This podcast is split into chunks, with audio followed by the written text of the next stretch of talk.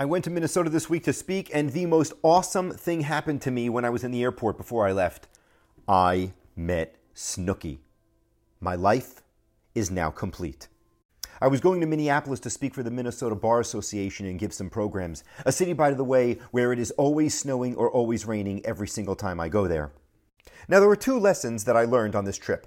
The first was while standing in my favorite coffee shop, I learned grown men should never leave the house in pajamas ever. The second lesson I learned when I got home and I took a look at the mail. I'm not going to just tell you what I learned. I want to ask you a question first. So, what do you think is the easiest way to lose a client or lose a customer?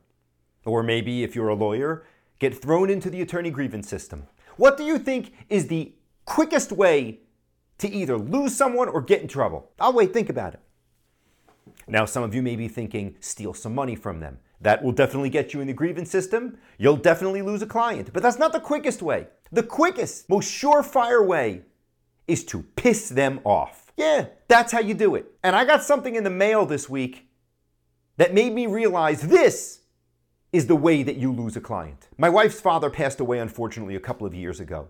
And uh, when he did, we had to hire an attorney to be able to deal with the estate and stuff like that. Um, and he's still doing some work for her. Um, and I got to tell you something, we're thrilled with this lawyer. I, I don't want you to get any mistaken impression here. Uh, she loves the work that he's doing. He's been doing a great job. There's nothing, not only is there nothing wrong with his work, but he's very good at what he does. And we're happy with it. But this is what we get in the mail this week it's a bill for $16 for photocopying.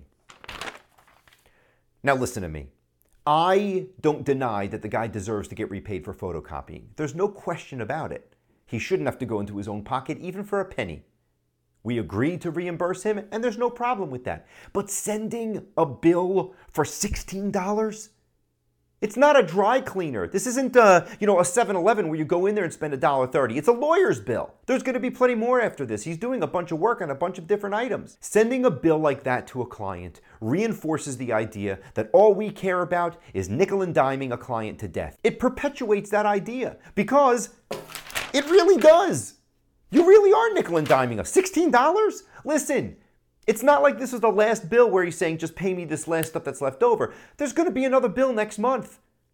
He should have waited and put that on the bill with the other charges.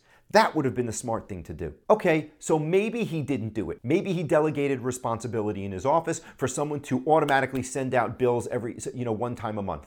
Hey, if there's any bills outstanding for any client, you send the bills out on this day. Makes sense, right? But leadership and supervision means creating different structures and policies in your office to ensure that $16 doesn't go out. It means that you should say, look, any bill under $100, any bill under some amount, bring to my attention so I could take a look at before we go we send them out. Some policy like that. Because getting something like this just makes and look, we're long-standing clients who are happy with the work he did, and we're mad. And I'm a lawyer. I understand that you deserve to get paid. And I'm still pissed off about it because this sort of thing just seems petty. That's the reason that you get bent out of shape about it. That's the reason. Not because he doesn't deserve it, but because in the scheme of things, in the context, it just seems petty. The smart thing to do would be to say, hang on to that. I know there's another bill that's going to be going out soon. We'll send it with something else. Let that expense just stay in the system and we'll pick up pick it up later. That's what should have happened, but it didn't. And you know why? Ariana Grande. Yeah, it's Ariana Grande's fault. I am obsessed with Ariana Grande lately, and uh, okay, that didn't that didn't sound right at all. I don't, I don't mean I'm obsessed with Ariana Grande. I mean I'm obsessed with this one song on her latest album, "Bad Decisions." Lawyers, other professionals were always making stupid decisions. Now, I don't know what motivated this particular one. Maybe it was because he delegated responsibility. Maybe it was maybe he if he did it on purpose, then I just lost a little bit of respect for him.